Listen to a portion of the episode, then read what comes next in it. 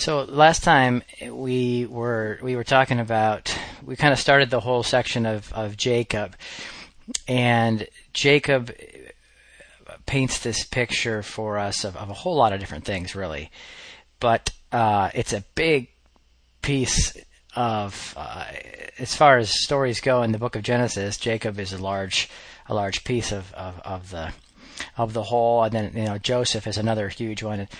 Both both of them for me, I just feel like every time I read through the story of Jacob or the story of Joseph, um, it just keeps coming more and more. Like I, I, I think to myself, how did I not see that before? I mean, this is so clear. God couldn't have made it more clear. But just as with all things, until you see uh, something of the substance, you don't really recognize the shadow. Do you know what I mean by that?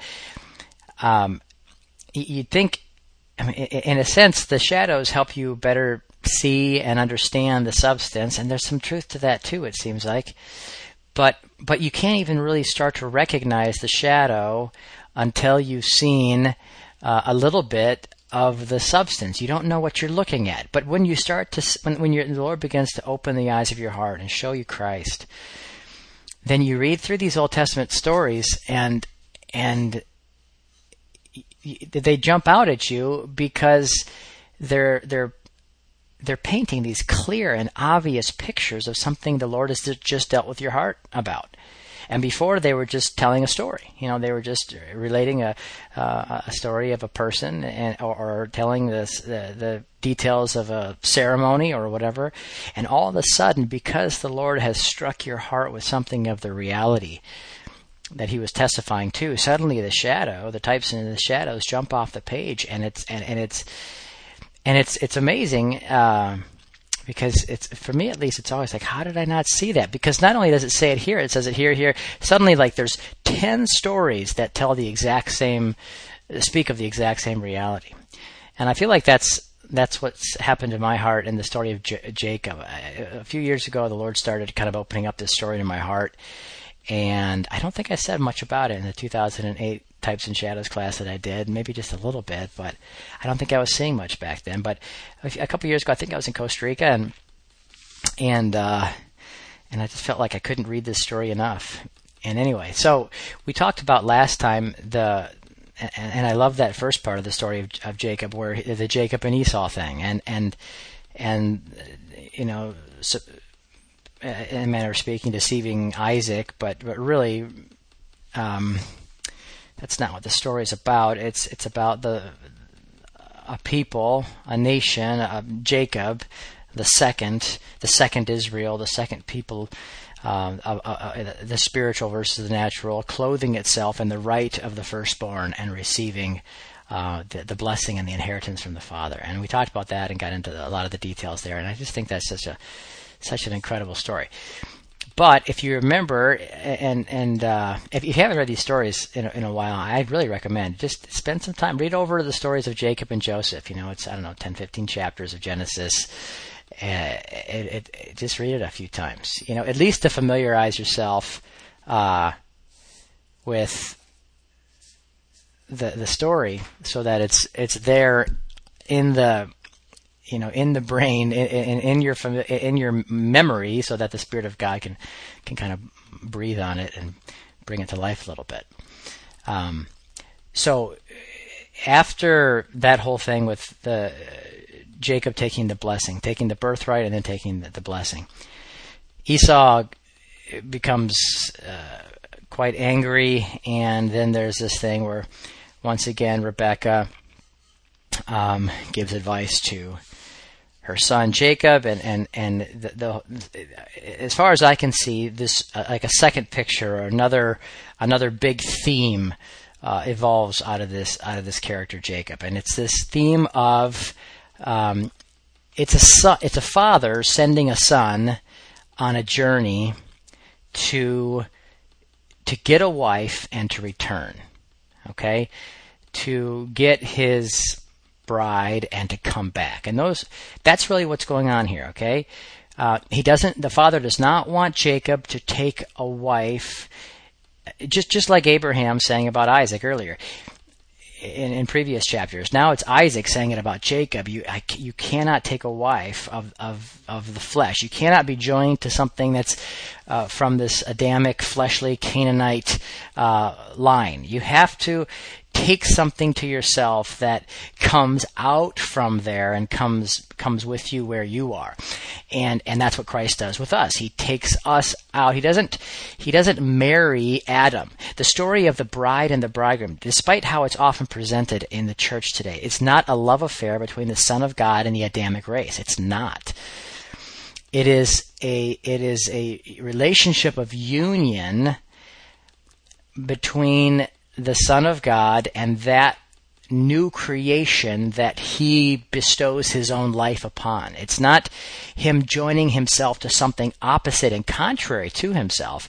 It's him joining himself to something that he's given the life to, that, that has actually come out of that world of sin and death that he came out from. So here, this story, the story previous to this with Isaac and Rebecca, there, there's these pictures and they're, they're important that God and, and, and you know what? They're important because the church misses it. Because if you if you if you if you read uh, normal stuff that that's that's talked about, and, and again, you guys know my heart. I'm not I'm not just trying to slam the church or anything. I just it's just wrong.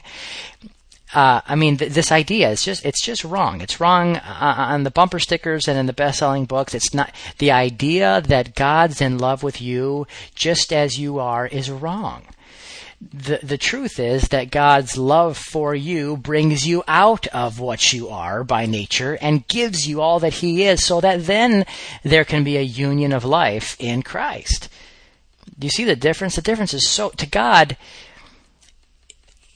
for God to join himself to the for for God to give himself, join himself, unite marry, and all these pictures of union in the Old Testament and the declarations of union in the New, if, if, that had to do with Jesus Christ's union with the Adamic man, not only would it totally contradict everything that we know about the, the nature of God, but it would also contradict every single picture and type and shadow we have throughout the 2,000 pages of the Old Testament declaring there is no mixture of seeds.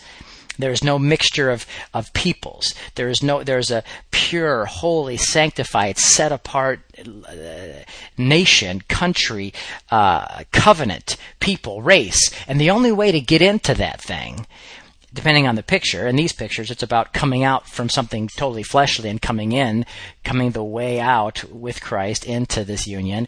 In other ones, you have to be circumcised before you can even enter in. And in other ones, I mean, you have to paint blood on a door and, and go into that death. And I mean, but, but God goes out of his way, is my point, to show us that the thing that he will join himself to has to have him as its very life and substance and source. So, so, so it starts there. It's not a matter of, and I, am kind of off on a rabbit trail already, but I'll take it. It's not a matter of forgiving Adam. The church, because we don't understand the greatness of our death, we make the greatness of salvation about forgiveness instead of new life. We know that there's some scriptures in there about new life, about death with Christ or whatever, but really when we talk about inviting people to Christ, what do we say? We say they need to have their sins forgiven. They need to be washed, washed of their sins. And, and there is forgiveness of sins, but it's for those who are in Christ who have already died with him, been buried and raised.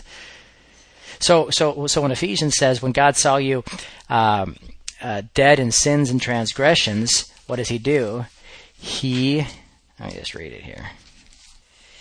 Yeah, even okay, but God being rich in mercy because of his great love with which he loved us. So how did he manifest that love? Well, even when we were dead in our transgressions, this is Ephesians 2 verse 5, even when we were dead in our transgressions, he forgave our sins. That's not what it says. It says when we are dead in our transgressions, he made us alive together with Christ. Together with Christ, and then and then and then in, Christ there is forgiveness of sins. But but the, the the thing that he had to do first is this thing that he that that's what that's part of this picture. That's the picture of Rebecca. That's the picture of Rachel.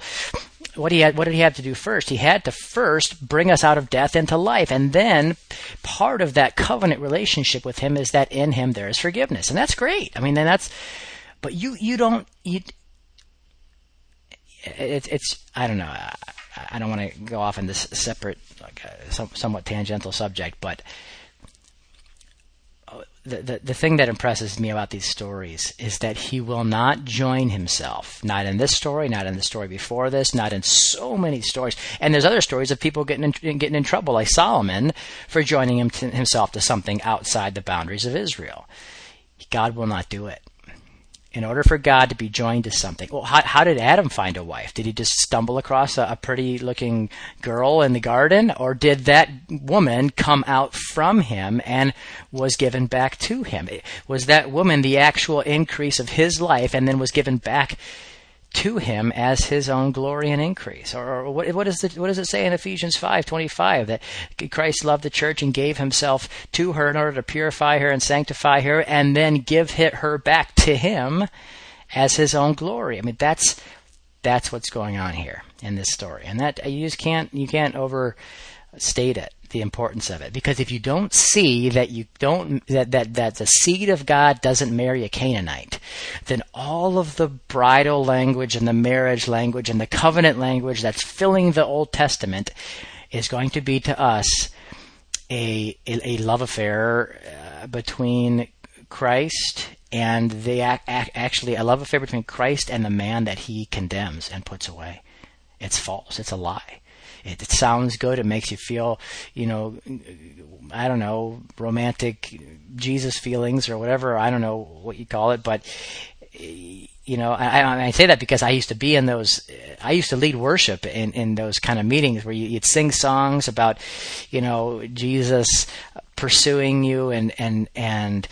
Uh, it's it's you know some people jokingly call them Jesus is my girlfriend songs, because that's what the that's what the language is like. You know, it's he just wants your love. He you know he just wants your he wants to be enthroned upon your infections. Come down and kiss me. You know, kind of stuff.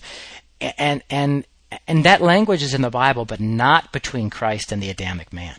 It's between Christ and a man that he has, or a woman in this case. The language of it is a woman that he has given his own life to that's why he says to that's why Adam says to Eve right away, bone of my bone, flesh of my flesh, you are called woman because you were taken out of me.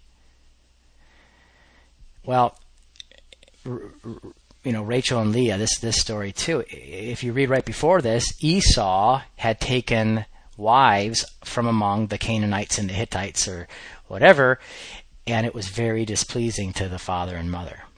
And the mother says to the, to, you know, Rebecca says to, to Isaac, if Jacob takes a woman, uh, a, a, bride from among the Canaanites, then what good is my life to me? I'd rather die.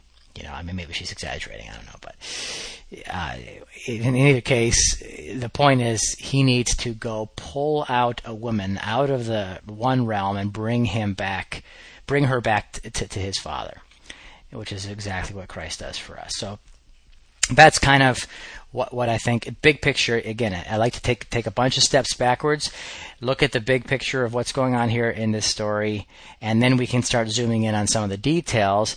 And, and once you kind of have a little bit of the big picture, then then the then the uh, the details within the uh, within the story start to fill in all the gaps within that framework. You know, um, at least that's how it seems to come into focus in my heart. I see it like what, what is this next like you know several chapters? What is this about? This is about Christ leaving his Father, going into a hostile land where he has to wrestle, where he has to fight, and so to speak, against someone that is trying to keep him from getting an inheritance. Nevertheless, he gets an inheritance. He gets an inheritance with a bride, and he brings it back to the place, brings that inheritance, that bride, back to the place where he started. Now, if that doesn't sound like a familiar story to us, then there's something wrong. That's the story of the gospel. Jesus, that's the story of Moses. Starts on Mount Sinai, goes out, gathers up a people, brings them back to Mount Sinai, and they enter into the mountain. You know, that's the story. You know, there, there's so many uh, pictures of, of that same story. Um, but that's what's going on here. So, um, I like here in Genesis. It just I'm just I'm starting this kind of in Genesis 28 to 29. But if you skipped ahead a little bit uh, to where he's actually coming back in Genesis 32:10, I think is what I wrote down here. It says he crossed the Jordan with only his staff in his hand and returned as two large companies. And uh, and I think that's that's a good way of talking about um, Jesus entering into the world with only a cross, with only a staff in his hand, so to speak, and then coming back with uh, believers from the first and from the second you know, believers from Old Covenant Israel and New Covenant Israel. And uh, so, so okay, so as he goes out, I'm going to read a few verses here from Genesis 28. Oops. Yeah, Genesis 28. Um, let's start in verse 11. This is just as um, Jacob is going out. I, if I mess up the names, you'll have to just forgive me. I, I, sometimes call Jacob Joseph and Isaac Abraham and Rachel Rebecca. I, I just I, I do that sometimes, and I, I realize it like 45 seconds after I just said it, and I don't, I don't go back and correct it. So, um, Genesis 28:11. So he came to a certain place and stayed there all night because the sun had set. And he took one of the stones at that place and put it at his head, and he lay down in that place to sleep. Then he dreamed, and behold, a ladder was set up on the earth, and its top reached into the heavens. And there the angels of God were ascending and descending on it. And behold, the Lord stood above it and said, I am the Lord God of Abraham, your father, and the God of Isaac. Uh, the land on which you lie I will give to you and to your seed. Also your seed shall be as the dust of the earth, and you shall spread abroad to the west and to the east, to the north to the south. And in you and in your seed all the families of the earth shall be blessed. He's, and this is in somewhat somewhat just a repetition of the, the blessings he started to give to Abraham and Isaac, right? Um, 15. Behold, I am with you and will keep you wherever you go and will bring you back to this land, for I will not leave you until I have done. I, I just read over that too quick. And I will bring you back to this land. For I will not leave you until I have done what I have spoken to you. And then Jacob awoke from his sleep and said, Surely the Lord is in this place, and I did not know it. And he was afraid and said, How awesome is this place! This is none other than the house of God. This is the gate of heaven. And um, this is a, I, I love it. I, I love the story. This is um, one of those many times where you don't have to wonder about. I wonder if this is a picture of of Christ in some way or another. Jesus Himself. Uh, you know, you could say you have it on pretty good authority that this is talking about Jesus because Jesus himself took this story, this description of this ladder, and applied it to himself in John chapter 1. I think it's 52. Let me look it up here. Um, maybe 51. John 1. Yeah, remember when he's talking to uh, Nathaniel? And, or no, was it Philip? No, yeah, Nathaniel. Let's start in uh, from 47. Jesus saw Nathanael coming toward him and said to him, Behold, an Israelite indeed, in whom is no deceit. Nathanael said to him, How do you know me? Jesus answered and said to him, Before Philip called you when you were under the fig tree, I saw you. Nathanael answered and said to him, Rabbi, you're the Son of God, you're the King of Israel. Jesus answered and said to him, Because I said to you, I saw you under the fig tree, do you believe? You'll see greater things than these. You'll see greater things than these. And then he, and then he tells them the greater thing, tells them the greater thing that they will see. All right. Now, incidentally, they never saw this as a physical vision. I mean, a, a, a, vision with open eyes. But this is exactly what they came to see. This is exactly how they came to understand the gospel. What will you see? Most assuredly, I say to you, hereafter you shall see heaven opened, and the angels of God ascending and descending upon the Son of Man. Now, just notice that he takes out the word ladder and he puts in the word, he's basically quoting uh, this verse here from uh, Genesis 28, but he takes out the word ladder and he inserts the phrase Son of Man because the Son of Man is uh, is that access, is that that place where heaven and earth come together as a, as a tabernacle, as a temple for God and for those whom God calls up to himself. And there's lots of language uh, like this. Um, Jesus himself, in a sense, I mean, there's there's some language that talks about Jesus being the temple of God, the tabernacle of God, and then there's other language that talks about us being the tab- uh, us being the temple of God in which God dwells, and and both of those are true. Uh, it just depends on what angle you're looking at it from. If you're looking at it from the Christ is in us, or we're in Christ, you know, those are both, and, and we're in the Father. I mean, th- those three aspects of of our relationship to God, our union with with the Lord, um, are talked about uh, in various places. There's there's a whole bunch of scriptures that talk about us being in Christ, um, and then there's there's not maybe quite as many, but a, a ton that talk about Christ being in us, or maybe it's the other way around. But in either in either case, there's a whole lot of both of them. And then there's there's a number two. Uh, uh, there's a number of uh, us being hidden with Christ in God, or you know that uh, He will take us to the Father, or things like that. So, but so depending on how you look at it, we're the temple, or He's the temple. But the, the, the point is, it speaks of this dwelling place and I think the view that we're we're meant to see here is that Christ Himself is it's a, it's a ladder out of one realm and into another. Christ Himself is that place that that God and man can dwell together. He is the intercession. He is the mediation. You know, mediation or intercession isn't Jesus standing between two separate and opposite uh, types of life. Intercession or mediation, the picture that should come to mind is Christ Himself being the place, the meeting place, the joining together place of the the place where these two uh, come together, where heaven and earth come together in, in Christ. And it reminds me of Ephesians, Ephesians, Exodus 15, 17, where God says to, to Mo, I think it may be Moses that says it, but it's in the it's in the Song of Moses where he says, "God, you will you will bring them out and plant them in the mountain of your inheritance, the place, O God, that you have chosen for your own dwelling place." Now that's obviously speaking of Christ he's taking them out and, and you see a picture of this later when they go when the 70 elders and Moses and uh, Aaron and his two sons go up into the mountain and eat uh, and drink and see God.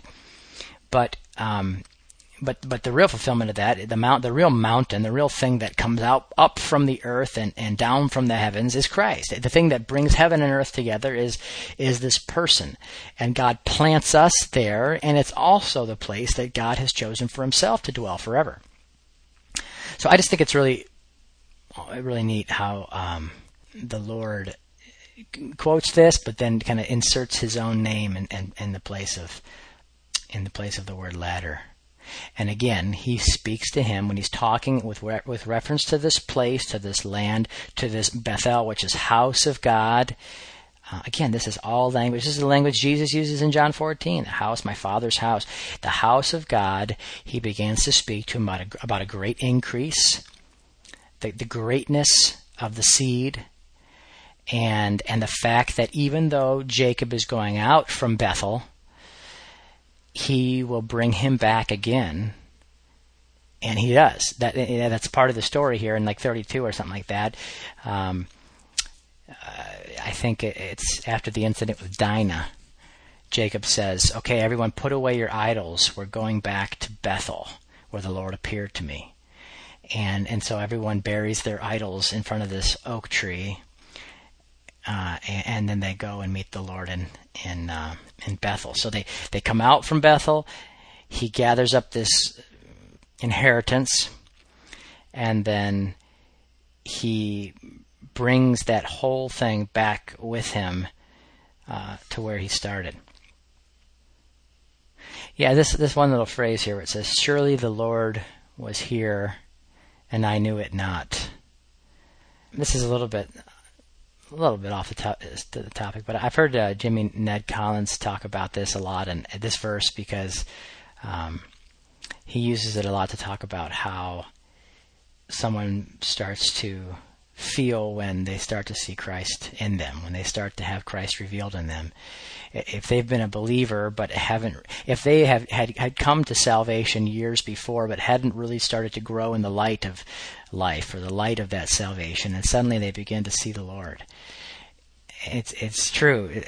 It's it's kind of like the declaration of your heart, that something that comes out of you. Surely the Lord was here, and I knew it not talking about your own soul, your own heart. Surely this is none other than the house of God. I don't know, that's just a little side note there, but I just I like that comment for that reason. All right, so Jacob then continues on in this journey and he arrives in Laban's territory.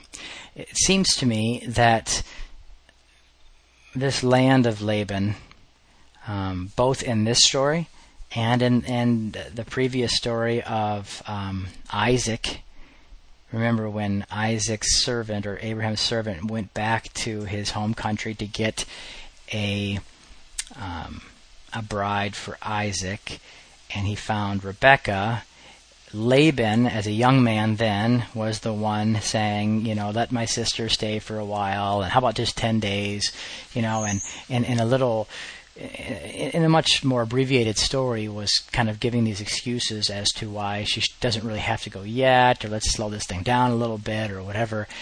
And he he kind of comes and, and plays the exact same role now with Rebecca's son and with his daughter Rachel. So I see both in that story and in this one it seems to me like Laban um, and his his kingdom or his territory. Not really a kingdom, but it's his territory. He's obviously a powerful man. He's got lots of servants, lots of cattle, lots of power, and whatever in that in that particular part of uh, that the land. And they and they and it seems to me that that represents this this hostile environment.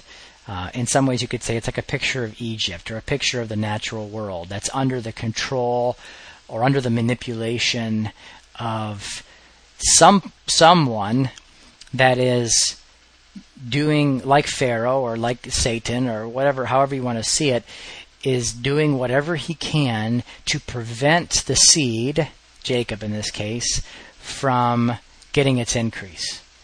And and then also once it starts to get the increase, changing, you know, manipulating, changing the wages, trying to steal sheep, uh, out from his fold, and and then ultimately try, trying to prevent uh, the seed from taking his inheritance back to the father.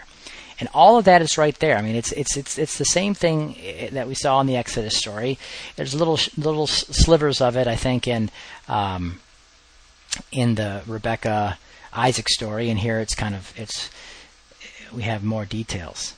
So so Jacob comes into this land and he becomes you could say he becomes one with it like christ becoming flesh like, a, like a philippians chapter 2 he came you know humbled himself and found himself in the form of a man and and humbled himself and and became uh, became like them. Took on flesh and blood. Well first thing that laban one of the first things that Laban says to Jacob when he comes in, he says, "Look, you're uh, it's verse 24 or 14. You're bone of my bone and flesh of my flesh." And I think you know, in some ways, the Adamic man could say that to Christ when he entered into the world. He was born of a woman. He was born of flesh and blood. He was tempted in all ways as we were. He, you know, he uh, he didn't have the the nature of sin the inherent nature of sin like we do, but but nevertheless he came as a man. He came into that realm and, and, and became one with it in order to put it away, in order to to have it crucified and buried in himself, and then rise out from it, bringing a bringing a new creation, a new people, his own bride, his own inheritance back with him to the Father. It's, it's the same thing, but.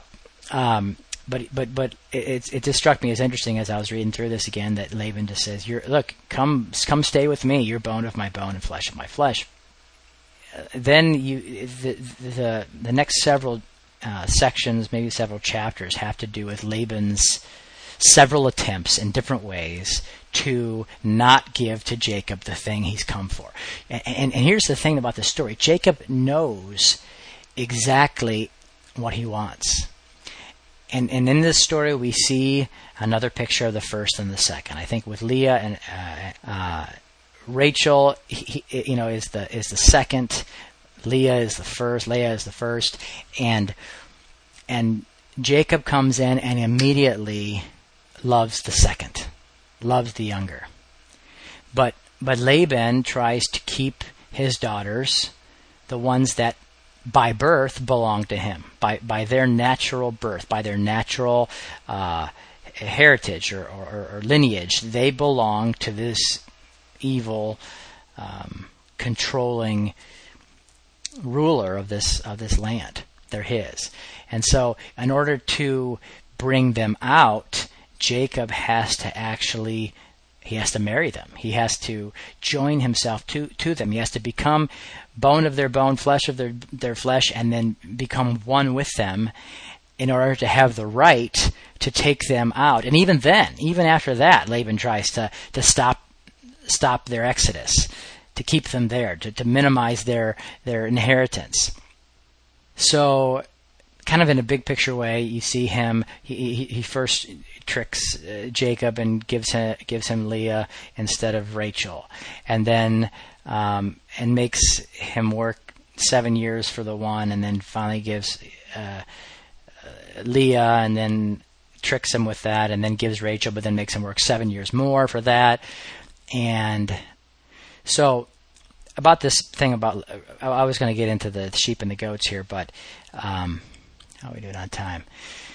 The story of Leah and Rachel to me is like I just said a minute ago. It, it's a it's another story of the first and the second. The way that the first, in some ways, is not what God wants, is rejected, or isn't um, isn't the the apple of His eye, or the the thing that His heart longs for from the beginning. And uh, we've seen this with Cain and Abel. Uh, we've seen this with Isaac and Ishmael. We've seen this with Jacob and Esau. That might be it up until now. I can't remember, but now we're seeing it again with with uh, Leah and Rachel. And and from as soon as Jacob enters into uh, this territory, his heart was set on the second. In, in a sense, you can kind of say he tolerated the first, but it never really was what pleased him. The first gave him sons. It gave him sons first, while the second remained barren.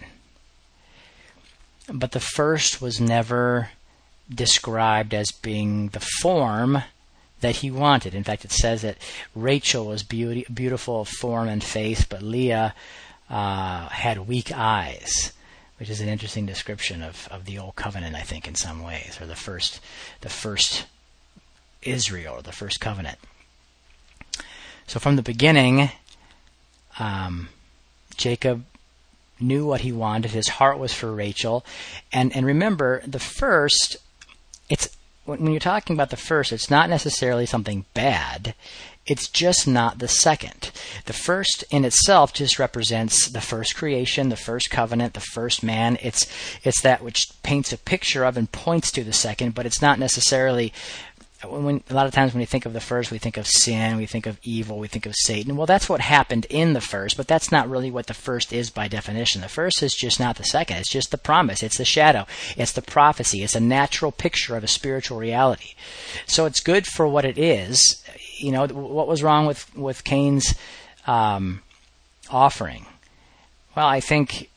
I mean, you could speculate a lot to different things, but one of the things I think we're meant to see there is that what was wrong with Cain's offering? It just wasn't Abel's. What was wrong with Ishmael? He just wasn't the right seed. You know, he, it's not that he he disqualified himself from it somehow by something he did. He just wasn't he just wasn't Isaac. He wasn't the son of faith. He wasn't the son of promise. In the same way, Leah, the first, wasn't the one that Jacob's heart was set on from the beginning. And that's kind of how I see at least in some ways, God's relationship to the old man, the old covenant, and the old creation. Even when it was perfectly good, like when God created in the very beginning and said, It's good, it's good, it's good, it's very good. Even then, its goodness was the extent to which it pointed to or provided a testimony and shadow of the thing that he really wanted. Uh, I think someone mentioned this morning, uh, Romans 5:14, that the first man was a type of him who is to come, that is Christ. So Adam was very good. Natural light was very good. The division between water and and and dry land was very good. The creation of seeds and increase and harvest and all that stuff was good. It was good, but it was good not because it was the thing that God's heart was set on, but but it was good in the sense that the I often say in the sense that the moon is a good light. The moon is a great light at night when it's really dark and there's no other light. You know, it works especially if there's a full moon, you can see pretty good compared to pitch dark. But it's not good compared to the sun and it's only borrowing the sun's light. So it's a good reflection in, in that same way, the old covenant, the old creation, the old man, uh, without even bringing into account the reality of sin and fallenness and perversion and Satan and all those things that filled up the first creation and the first man. But even before that, the first was like Leah. It's just not the second. It's just the picture. It's a it's a shadow. It's not the form of the thing. It's not the face of the thing that God wanted. It's and, and, and you can see that throughout the old the entire Old Testament that God never had pleasure in the the the form of the old covenant in itself in anything. He, he declares it really clearly in a number of times. And he even calls it things like the pattern or the copy. You know, he talks to Moses, build this according to the pattern. And then in Solomon perfects that pattern in the temple. And then Solomon, speaking by the Spirit, says, Lord, you don't really live in this building. You don't, you, the heavens and the highest heavens can't even contain you, you know? But for the sake of your great name, let's let's do this representation. You know, I'm I'm paraphrasing, but that's basically what he says. He says, "Father, you know, you've commanded me to build this temple, but let's be honest.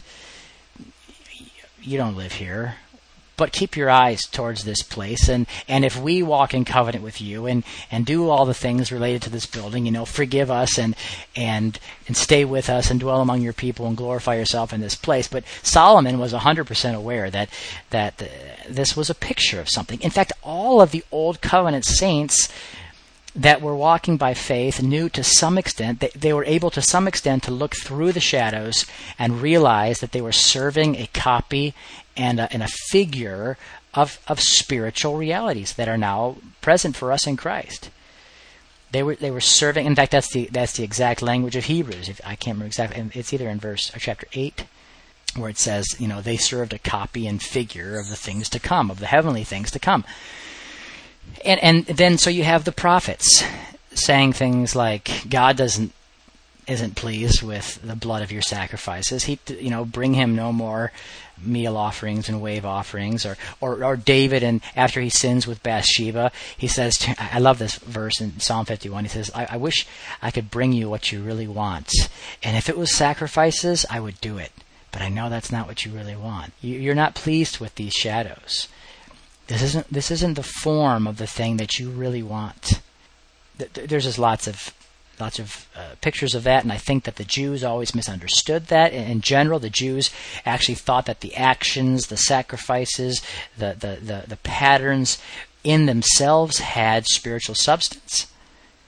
And, and they never did. And they tried to wield them like they were magic wands, like when they grabbed the ark and they took it out from Eli's care and things like it had some kind of magic power to defeat the enemy, and it was taken from them because it wasn't that. It wasn't it wasn't the thing in itself, but it represented something. And so the Jews were always, whether it's with the scriptures or with the temple or with the sacrifices or the ordinances of the law, they were always trying to find substance in those shadows. And the goodness of the shadows. They were good and they were commanded, but they were good and they were commanded because of what they testified of, what they spoke of. And we're equally confused. You know, we think that we still think that God is, is pleased and satisfied with the outward uh, service of, of shadows. And we still think that there are sacred people and sacred buildings and sacred ceremonies and, and actions that, that that that if they have any goodness at all, well, in our covenant they don't. But if they have any, if they had any goodness at all, it's in what they, it's what they, what they spoke to, spoke of. So anyway, my point is that God always wanted the substance, always desired Rachel from the very beginning. He knew what his heart wanted, and yet he was pleased to save those, so to speak, save those of of Leah and I and I kind of see that as like uh, the the first Israel, natural Israel, um, those who would join themselves to Him, those who would come to uh, to faith, or the, the the believing, those who died in faith under the old covenant, or something like that. I'm not exactly sure I understand the fact that. Uh, that Jacob, you know, ended up with, with two wives, but it seems to me that uh, it, it's kind of like the the old, the, the faithful, or those who came to faith under the old covenant, and those who came to faith, uh, those who came to the substance uh, under the new covenant. Both of them end up being joined to Jacob and taking back to his father. Let me just say, we talked about the birthright last time and how, well, you remember that Esau had the birthright, and therefore it was his right to get the the, the blessing as well and then Jacob took the birthright, and and then he ended up getting the blessing. Um, it's interesting in this story that Leah was the first to give birth to a son, so technically he should have the birthright and the right to the inheritance. He should be the natural and well the natural and the spiritual head over his family and then you have Rachel as barren like all of the women who carry the seed of promise. The seed of promise comes out of this barren womb. The seed of promise always has to come out of a dead womb because Christ came out of the womb of death. Because the seed, the true seed came out of the came out of the tomb, came out of a, a barren womb, something that had never, something that was dead. Life came out of it. Life came out from death, and and so in in keeping with all of those.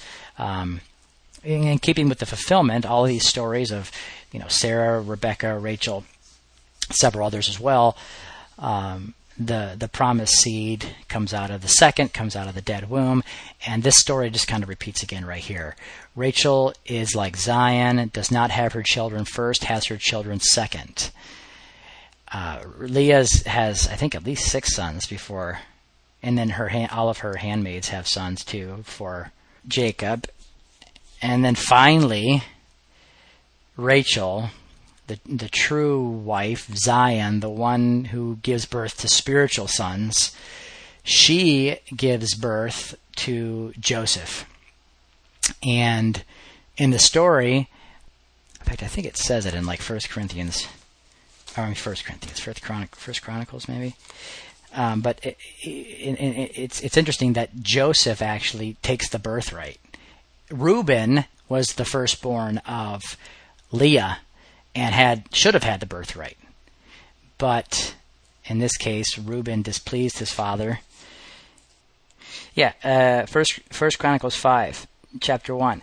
Now the sons of Reuben, the firstborn of Israel, for he was the firstborn, but because he defiled his father's bed, his birthright was given to the sons of Joseph, the son of Israel, so that he is not enrolled in the genealogy according to the birthright and that's that's really to me that's i just you know you, you, read through chronicles there's a lot of numbers and, and chronicles in there but that that little sentence just says really clearly what we were talking about last week with the birthright that that this it's the son of the second. It's the it's the it's the one that comes out of the barren womb.